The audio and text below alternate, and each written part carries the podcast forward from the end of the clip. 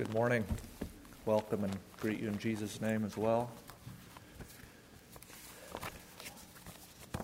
Thank you all that have shared and participated this morning so far. I don't have a. Uh, I recognize it's has been mentioned. It's the last day of the year. Tomorrow's New Year's, and I don't have a message prepared to fit that calendar, this theme today. But I want to share, give a message that's been on, on my mind for the last while. I'm not exactly sure why or where it came from. It's been something I've been thinking about lately. And that is the matter of respect. The title that I decided to give the message is a, is a, a heart of reverence and respect.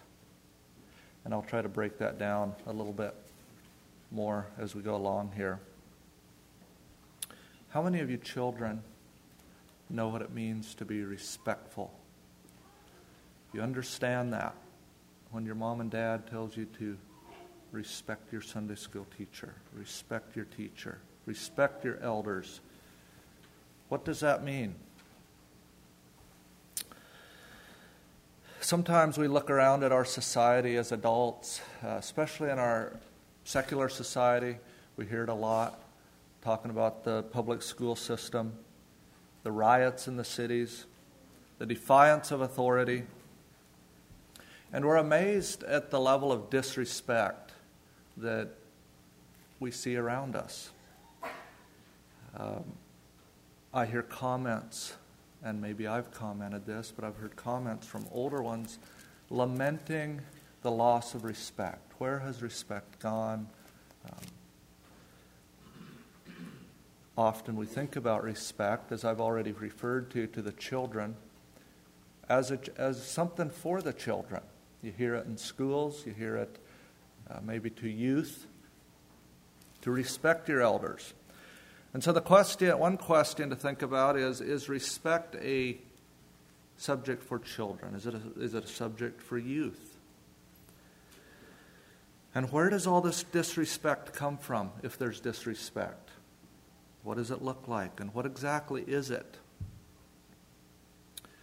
You know, as you look at our country and you think about our society, you think about the leaders, the political leaders. What about the parents? What about Hollywood movies? The, the trendsetters, those that are in, influ- in positions of influence. Maybe we don't have to look that far. Maybe sometimes we look inside our own schools, our own private schools, our own churches, our own homes. And it gets even closer than that. It gets you feel it, I feel it in my own heart at times. And unfortunately maybe it comes out. A bit of disrespect.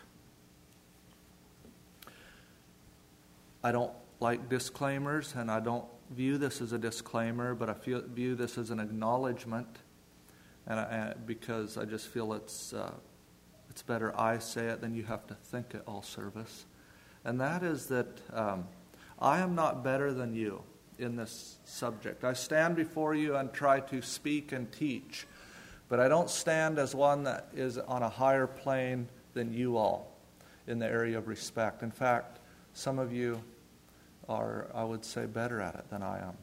And I have, I have things to learn from you as I watch you.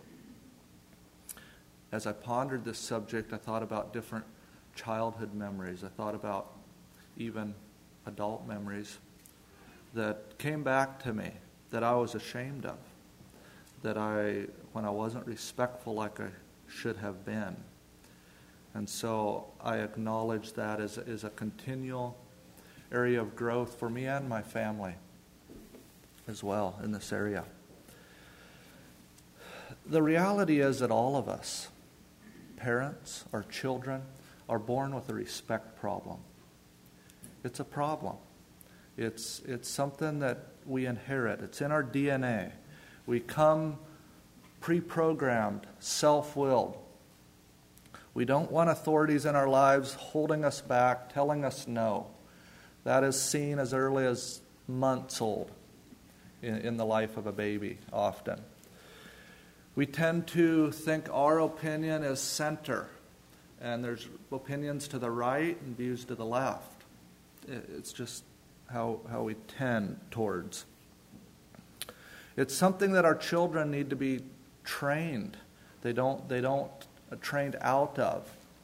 And I want to be merciful to you this morning, uh, especially with younger children. If you have, you're in the middle of the battle, uh, don't feel bad. I'm in the middle of the battle as well. And um, I realize that, that it is a process. We cannot just crush our children into a respectful mold immediately, but it is something we need to work on and stick with and stay with if we're going to play the long game and have success. And so, it, it, is a, it, is a, it is a process, it, it comes over the time of years. A heart of reverence and respect. Why a heart and why reverence? Uh, I just want to give a little bit on that. Reverence and respect can be worked out on, on surface levels. It can be worked out with our actions. We can, uh, we can hold the door open for somebody. We can say nice things with our mouth. But real reverence and respect, as I, am aiming at this morning is, is a matter of the heart. It is something that is deeper than that. It is not just trying to contain it in all this rebellion that's in my heart, but it's trying to actually look, take a look at ourselves and recognize when it is disrespect, when it is irreverent. The the level of respect that we have in our hearts towards others is really up to us. It is not my circumstances. It isn't because of my dad. It isn't because of my church. It isn't because of a mean authoritarian in my life. Those are all unfortunate things. Those are wrong. But my attitude, my respect in life is solely up to me. It, it is the, the condition of my heart. And so that is why I think it's important to just bring that out that reverence and respect, to, to aim for the goal of a heart that is actually in that position as much as possible. In authority and position and power has a certain amount of leverage and strength to, to demand, to force, to pressure whether it's as a parent or as a school or the laws of the land, to bring someone into compliance in obedience and to some level of respect, you might say. But true respect cannot be brought about with force and with big sticks and a loud voice or excommunication. You cannot, you cannot achieve and pressure someone. I can take maybe one of my younger boys I can get them by the, the back of the neck, and I probably could force them to bend their neck and bend their back and physically bring them to their knees. My older boy, maybe not. There comes a time in life when the, when the brawn and the stick and the force doesn't work anymore. And now you're depending upon a respect, a mutual respect. And how do you get there? How does that happen? What if you wake up one day and they're looking you in the eye and they don't respect you?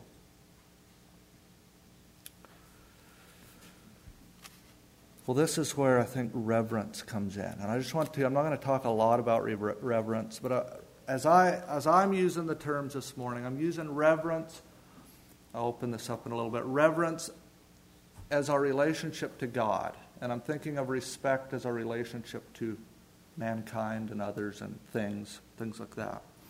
So, reverence towards God. I, I believe that it is so foundational. It, it is where it comes, that is where we're talking about getting down to the heart of the matter, is our view of God, towards God. And so the question might come well, can't I be respectful if I don't believe in God or have reverence for God? I think that there can be a level of respect generated through other ways, People learn to be respectful that aren't godly, that aren't Christians. They're civilized.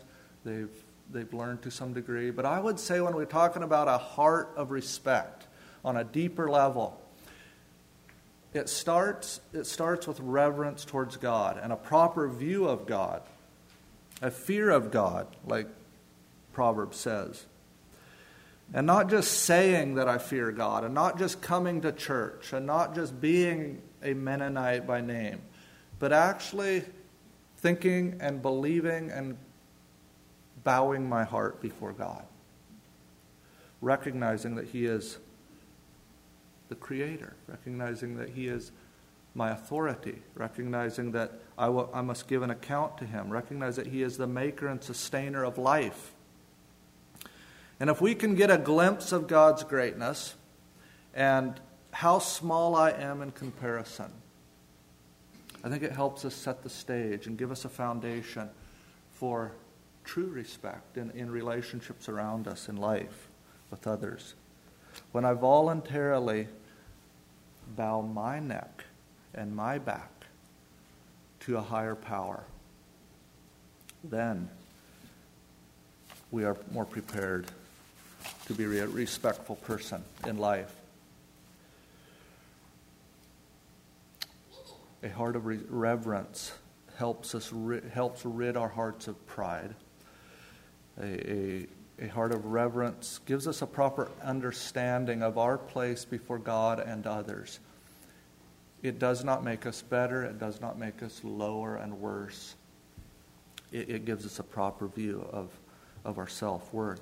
Reverence for God gives us stability, it gives us a moral compass, it gives us something to come back to, a home base. And I just want to give you a couple of examples in the Bible. Joseph, you think about Joseph. Joseph, he, he's such a case study and so many lessons of integrity and, um, and in respect. Joseph was tempted by Potiphar's wife. He was alone with her, far, far away from mom and dad, far, far away from his church. Uh, no one else could see. His brothers had set him up and hurt him and rejected him and sold him. And he ended up far away in a powerful man's house with a powerful man's wife. And she, she tempted him to come lie with her. But you know, Joseph, Joseph had no blocks on his phone. He had no accountability partner to call up. But what Joseph said was, at the end of some of the other things that he said, was, How then can I do this great wickedness and sin against God? Because he had a fear and a reverence for God, it helped him to see clearly in the moment and to be able to respect Potiphar that wasn't there and to respect Potiphar's wife that was acting like she shouldn't have.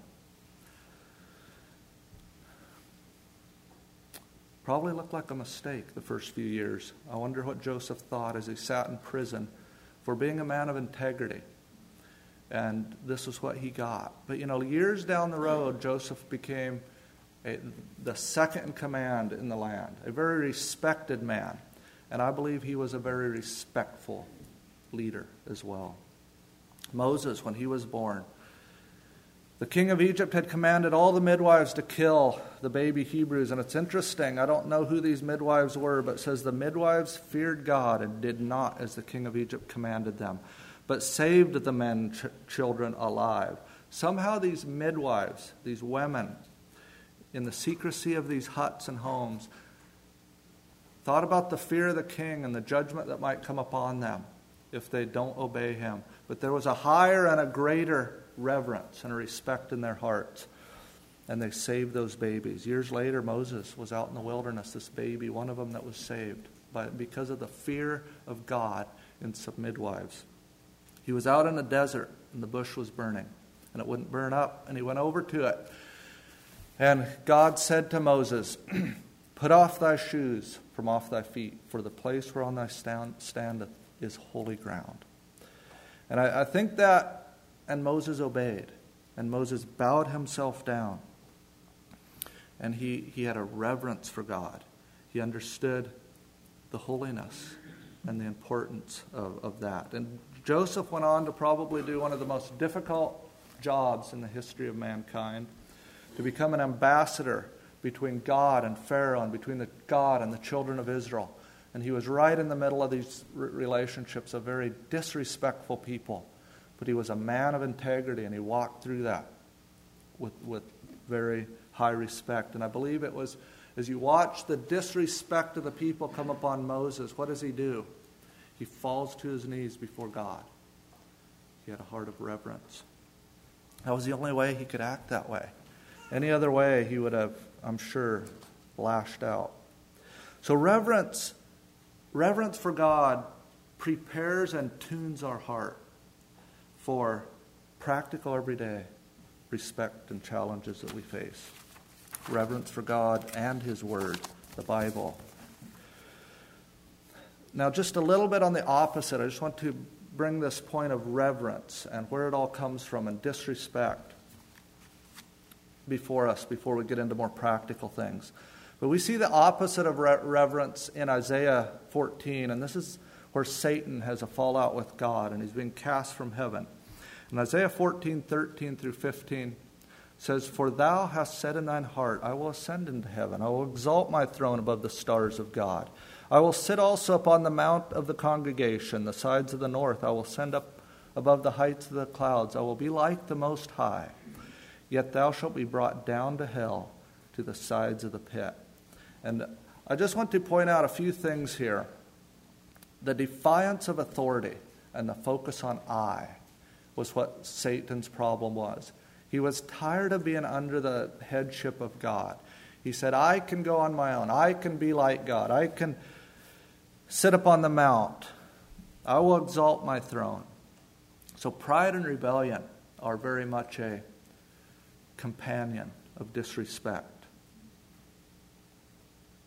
Rebellion and pride feel good in the moment. Feels good to walk away from authority. Go do my own thing. Seems like freedom. Seems like independence. But the end of that road is hell. Hell on earth sometimes, as well as eternity. In families in communities in countries. Satan was the author of rebel- rebellion and disrespect. It's what caused the first division, and it's what's caused many more since. So that is in why it is so important I believe, to get the background, the foundation for respect in just the little things of life and relating to people one with another is to have a proper concept of God, to have a proper concept of the devil and what, what respect, disrespect really is and where it comes from. Now, the term respect can be used in different ways. If you'd look in a dictionary or even in the Bible, it's used in, in different ways. But I, I wrote I wrote up on the board here the definition as I'm thinking of it. And, and along with these definitions, I wrote on one side respect, I wrote on the other side disrespect. And I gave a little definition, and I wrote some words that I, that I thought of that go often with respect, and some other words that go often with disrespect. And it's just to help paint a picture in your mind, maybe, to connect the dots of, of the package of respect and the package of disrespect.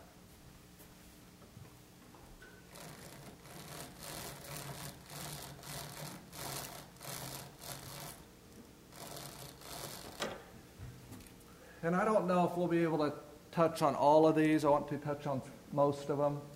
But respect and honor, I might mention. In the Bible, honor is very similar to respect. Honor your parents, honor those that are in authority, honor all men. It's as, as we would think of respect. It's to hold a high esteem, to show regard for others' worth. It's an attitude of deep admiration. And then attentiveness. And I'll, I'll go over some of these why I say that. But respect, you think of a respectful person or trying to be respectful. They are attentive. And, and it says to gaze. I'll talk about that later. Polite and courteous, considerate, thankful, humble, careful with property and things. A bridled tongue. And then over here we have disrespect. It's a, it's a disregard for the opinions and feelings of others. I don't care what you think. Uh, ignores, they're often they're kind of opposites, but ignores and is disinterested. If I don't care about it, rude, scoffers and mockers. We see that in Proverbs often with the scoffers and mockers. They're disrespectful, self willed and rebellious, unthankful Everything in life, just consume it. Just, I deserve it. Proud, reckless, and rough, and a sharp tongue. Those are some things that make up what we're talking about when we talk about respect and disrespect. Reverence, I don't know if I have these things exactly right, but reverence seemed to me is just a notch higher than, than respect. It is an awe of God, it is worship. It is, I think, more that fear of God in relation to God. I want to talk about various things here this morning, and I'm going to get pretty practical on some things. Hope that's all right. And the first one I want to talk about is respect for other people, and especially elderly and those in authority. So, who does that include? Well, it includes all of us. None of us are without authority in our lives. And I'm going to read a few verses here, j- just from different passages. 1 Peter 2:17 says, "Honor all men, love the brotherhood, fear God, honor the king." Proverbs 12:10 says, "Be kindly affectionate one to another with brotherly love, in honor preferring one another." 1 Timothy 5 1 through 3 says, Rebuke not an elder, but entreat him as a father, and the younger men as brethren, the older the elder women as mothers, the younger as sisters. With all purity, honor widows that are widows indeed. And then you jump to a few verses ahead in Timothy 5:17. Let the elders that rule well be counted worthy of double honor, especially they who labor in word and doctrine. Proverbs 16:31 The hoary head is a crown of glory, if it be found in the way of righteousness. And so God set up this headship order. It seems especially to emphasize the importance of respecting elders often in the Bible, or our parents, or those in authority. You know, any human relationships, societies, churches, homes, where you have a group of people trying to work together, a government. When, when this when this law of the God given law of order of headship is not respected, it brings chaos and confusion and strife and division and a lack of productivity. You watch a country like Haiti, it's in, in complete chaos. They're, everybody's doing what is right in their own eyes or whatever they can do. It's dysfunctional. And everyone suffers. There's no, there's no respect. So it's a, I believe it's a law of God. It's like truth, and like if you're a liar, you'll find yourself down a path you don't want to be in, in bondage. And same with a disrespectful person. There is even, aside from being a Christian, when a person that be, is respectful, God blesses them to a certain level. Exodus 20:12 says, "Honor thy father and mother, that thy days may be long upon the land that the Lord thy God giveth thee." I think that is the principle. That doesn't mean if you die young, you're disrespectful. But I think it is a general principle that when we, we, we, are, we honor our authority, we honor our parents, that God's blessing will be upon us. You don't have to agree, you don't have to understand, but you still need to honor. You need to respect. And I would think this maybe feels like I'm talking to the youth, but I'm not really. I am, but I'm not just to the youth. But a few words to the youth, especially. There are times at your stage of life that you will most likely be exasperated uh, with your parents, with your authority, with other people's opinions. It doesn't make sense. Um, maybe they hold you back from things that seem harmless. It, it, you, you, just as a Exercise of patience to put up with your parents and put up with your authority. And I would just say that in a way, some of that's okay. Don't, you can feel that way. You don't understand everything. You can't understand everything. You haven't walked the path that they have walked yet. And that is what Proverbs is full of. Is it appealing to the young man to listen and to take counsel to those that are, have went on before you. It doesn't make you dumb or less valuable. It's, it's just the simple fact that experience uh, uh, produces a certain level of knowledge and awareness that you don't have. And I think as a young person, if you can come to the point, not to, not, not to where you get to the point where you don't think, you need to think and ask questions and challenge older people. That's good. But I think you, you need to get to the point where you can accept, I don't understand everything, but still be respectful. And God will bless you as you grow through life in that way. Be humble. And don't forget that just because an older person doesn't say much, they maybe mumble a few things to themselves or to you, that, that, that they're not smart. It seems like the, often the wise have very few words.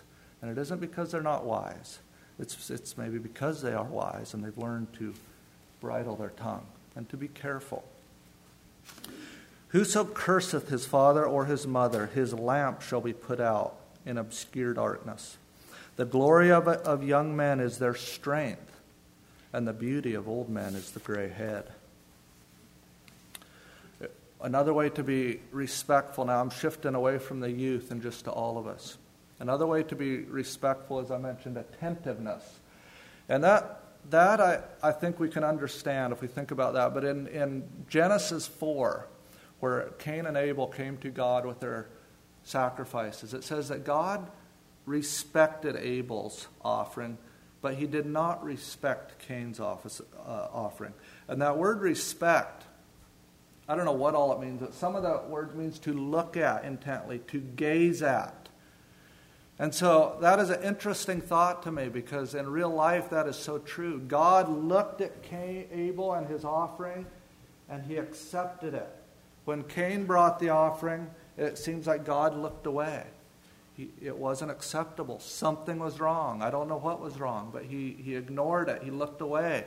And Cain felt that very much the lack of God's attention on his life.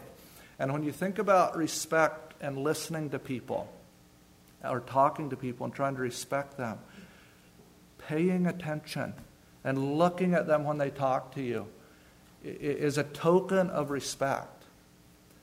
To, to listen to what they say, even if you don't agree, even if you think it's not true, but you can respect them by giving them your time and attention. Be polite, be courteous. A respectful person is polite. And I know that there's you can do all this without respect, but I'm just saying if you're respectful, the reason you're polite and respectful is because you're thinking and you're esteeming others. You're thinking about other people outside of yourself. If you're just just absorbed with yourself, you, you tend to miss all the needs of people around you. To open the door say thank you. When you pass each other, look them in the eye and say good morning. And I know we're up, I would just say this as a bonus here. Uh, we are reserved people, right? men, women, and that is good. I think we should have a, a high regard for that. But when you meet another person coming down the hall and it's just you two, look them in the eye and say hello or good morning that don't don't be weird about it. Don't don't look down. That just feels rude. It feels cold. And I think that is one thing many of us and you do well at this, but it's just something I think about it. It's little cultural things, but they all add up when we start being impolite at home or at church or with each other. Smile. Just just give someone a smile. Um, some of you it comes real easy, and others of us we have to work at it. But um, you can do it if you try. And it's a blessing. It's a, it's a method, it's a form of respect to, to others, to acknowledge them, to, to speak a word of kindness to them. I had a memory that as I thought about this subject as a boy, and I and I'm I thought about not sharing it because I'm not I'm ashamed of it. But I remember as a young boy with another person, another young boy with an older man, middle-aged man maybe.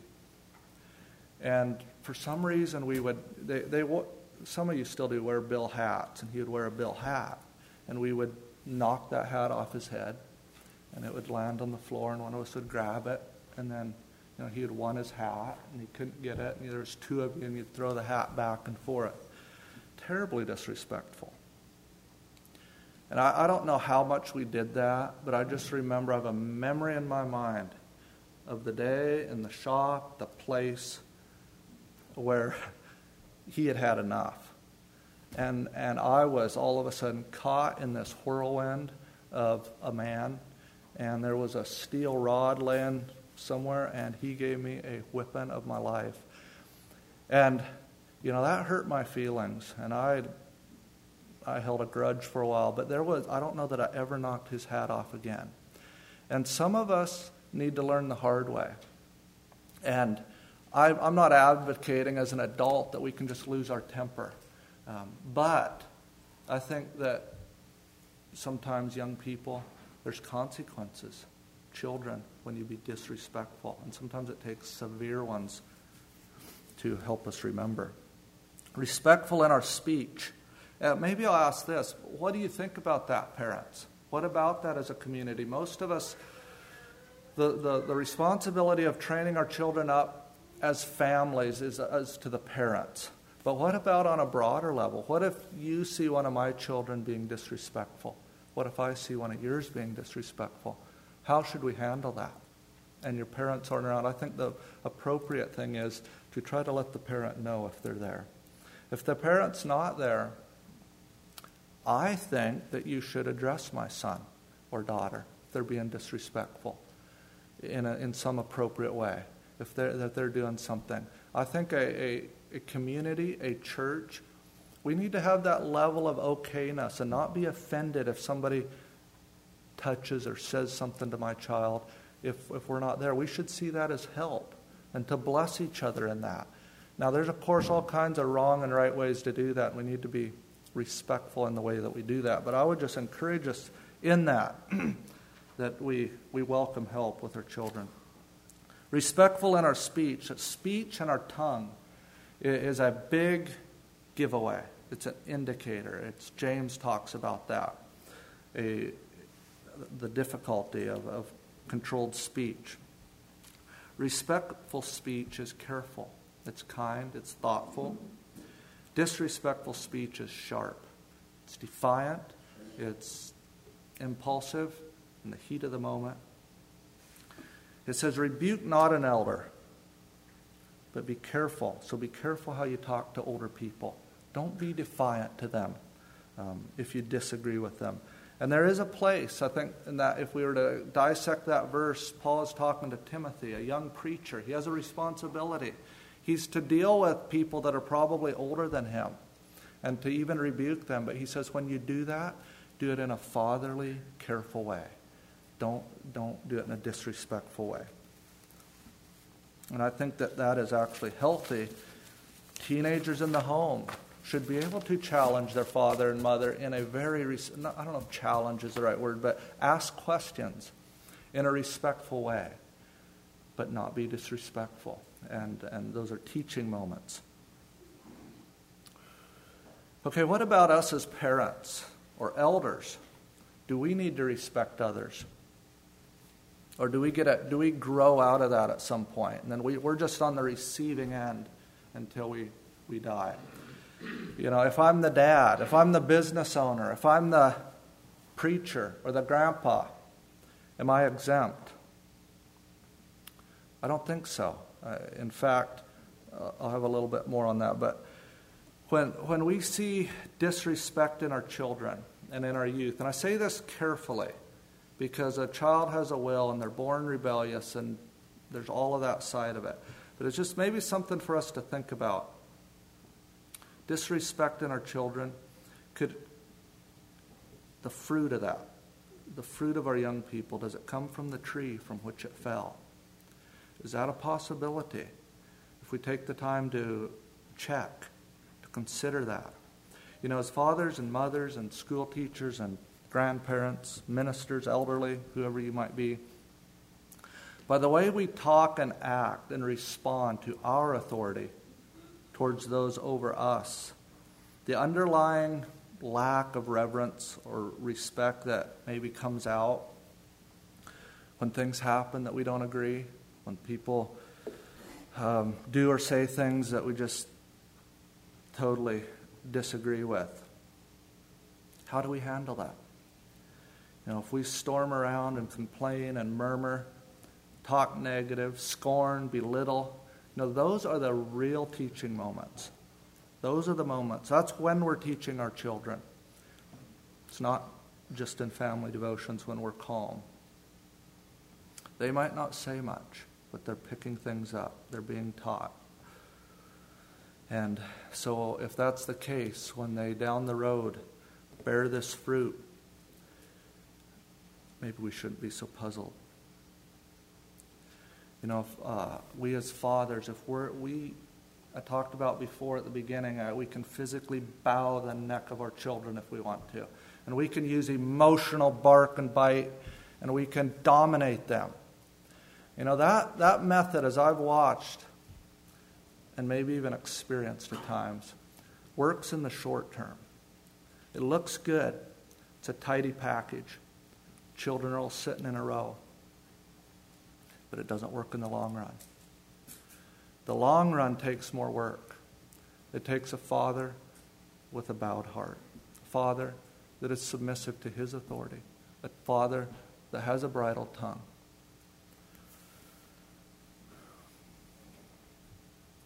disrespectful children and youth can be very difficult, but it pales in comparison to a, dif- a disrespectful school teacher, disrespectful father, a disrespectful preacher, a disrespectful president.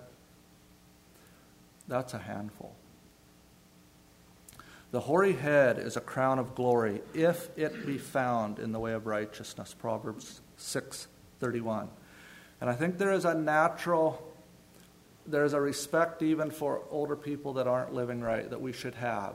But I think there is an extra demanding respect of a godly older person that has gray hair and is an example of respect.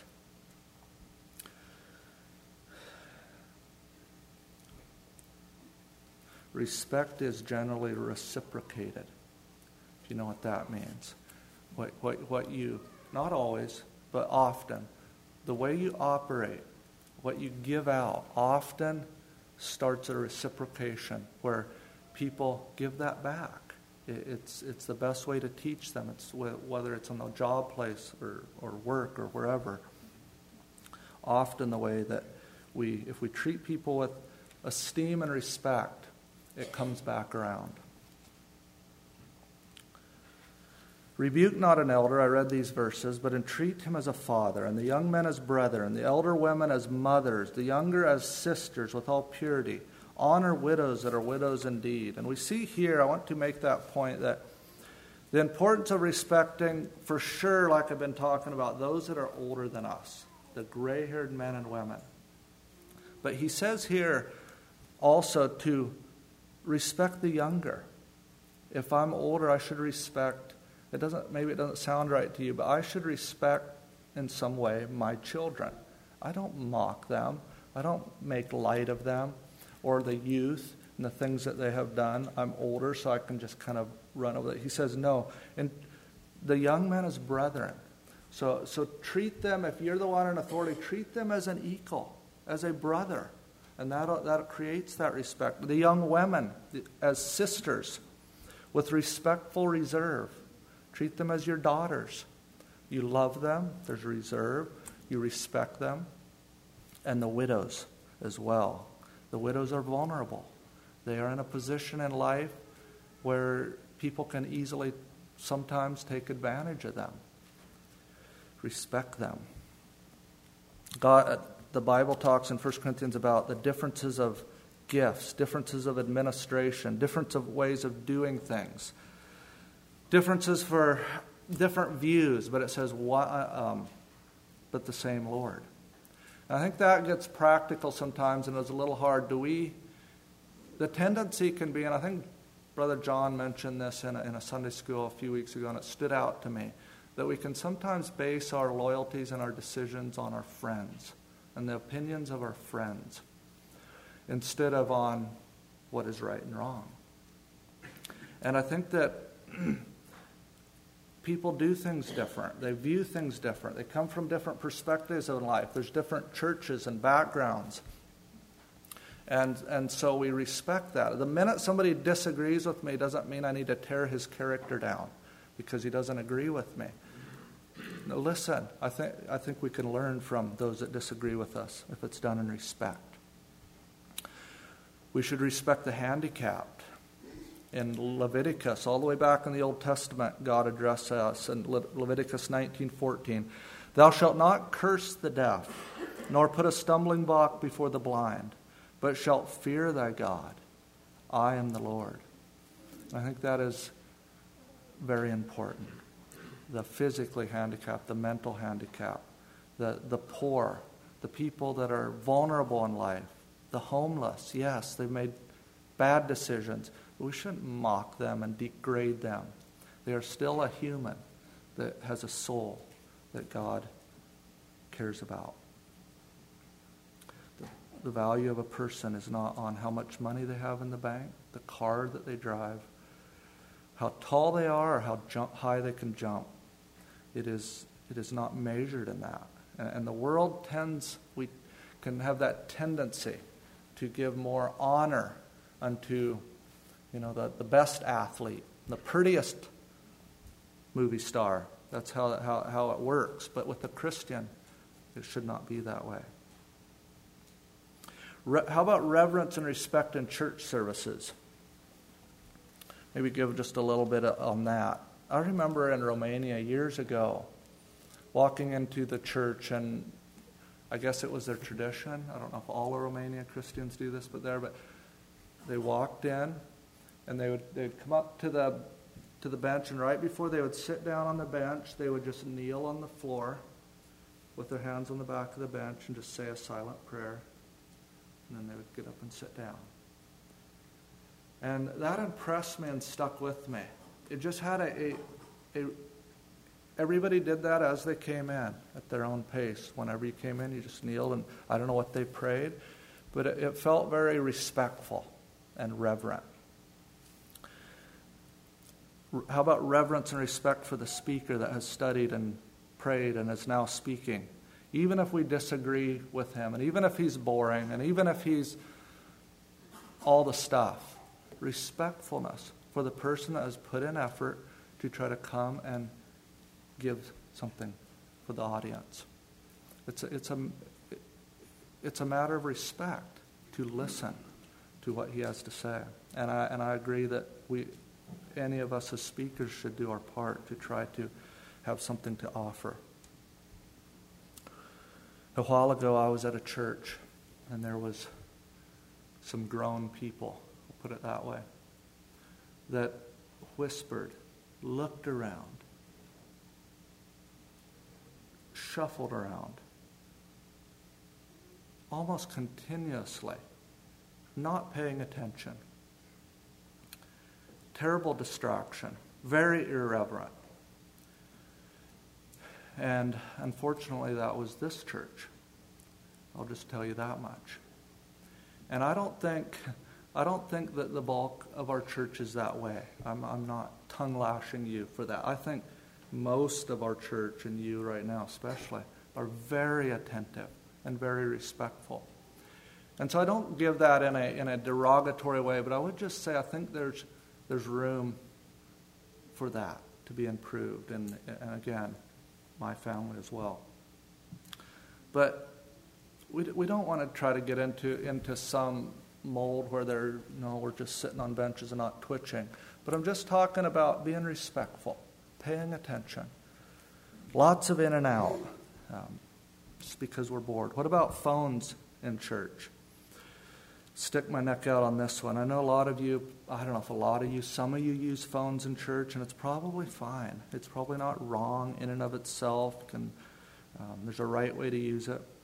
But I would just point out a few dangers and a few things that have came back to me that I've heard, not always witnessed. The potential for temptation is there. That's a big reason why I don't do my, I don't like it anyways, but I wouldn't do my devotions on my phone. There's all kinds of apps, all kinds of alerts, all kinds of temptations. As you pick up that phone and it's full of apps, it's hard to stay focused uh, on just the Bible and using it in that way. There's a temptation to flip into other things. Emails and pictures and a quick check on social media. And I've heard, I don't, I don't know if this is true. I hope it's not true. But I've heard that there's been sports looked at on, on our phones right during church and shopping. Uh, do, do a little bit of shopping on your phone. It's irreverent, disrespectful. If we don't have the discipline to use our phones for a Bible, I would suggest we, we don't bring them. How about reverence in prayer? To, to, we have this little cultural thing of closing our eyes, and that's almost, I don't close my eyes every time either, but I think there's something to that. It's not because it's holy to close your eyes and bad to open your eyes, but it's that thing of distraction again, I think, as you bow your head. Does body posture matter? Can I just pray like this to God? And I probably could. But I think our body posture, our actions, our words say something about the heart. I think that is why I think it's, I'm glad that we hang on to kneeling for prayer, at least some. I don't think we have to, and I think you can kneel and be irreverent. But I think there's something about bowing our physical bodies down before God, closing our eyes, that is an act of humility and reverence. And I think it's good. It reminds us of what we're doing. What about clothes? I suppose this is a touchy one.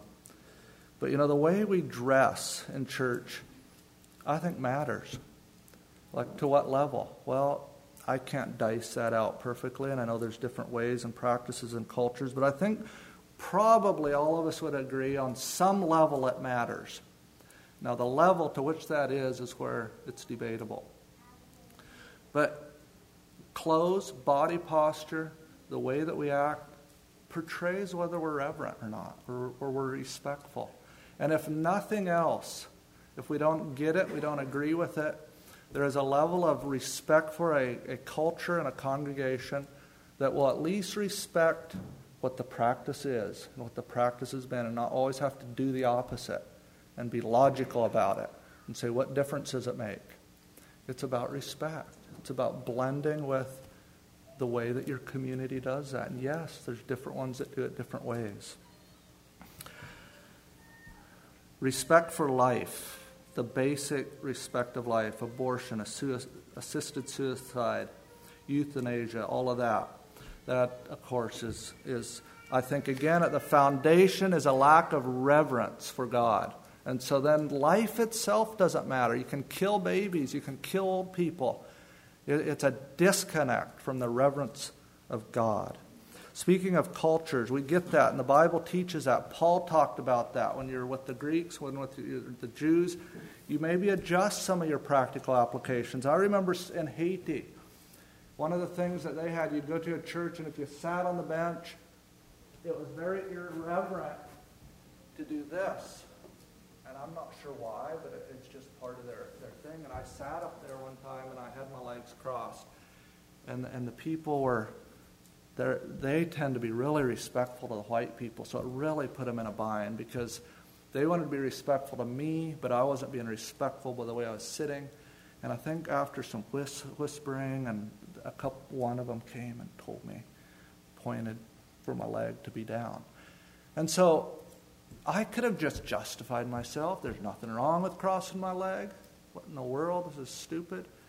But uh, to be respectful, put my leg down to, to fit in. And we understand that in cross cultures. But the same is true in our own cultures.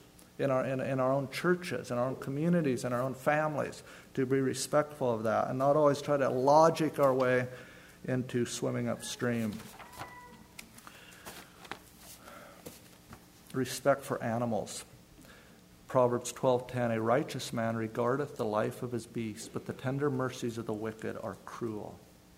And I think I won't say much on that, but just being kind to animals is part of respect.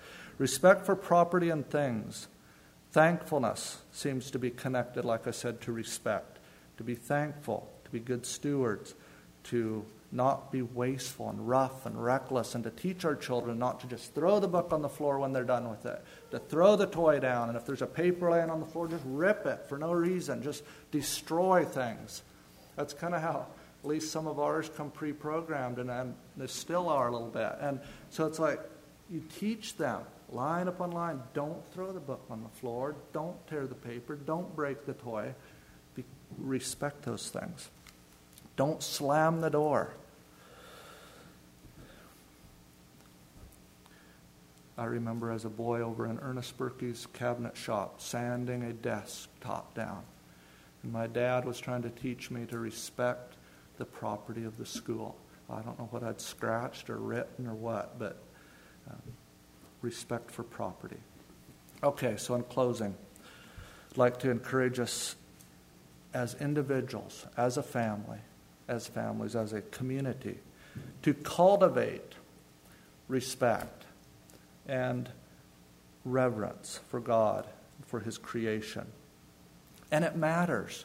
It matters a lot. It is a principle of God. And, and a respectful church and respectful families and youth create a, created a, a godly environment. And where there is disrespect and disregard and mocking and backbiting, it, it brings division and strife and ill will in a community. Let's be helpful, but let's be patient and merciful with one another in this effort. May God bless you. Let's have a song.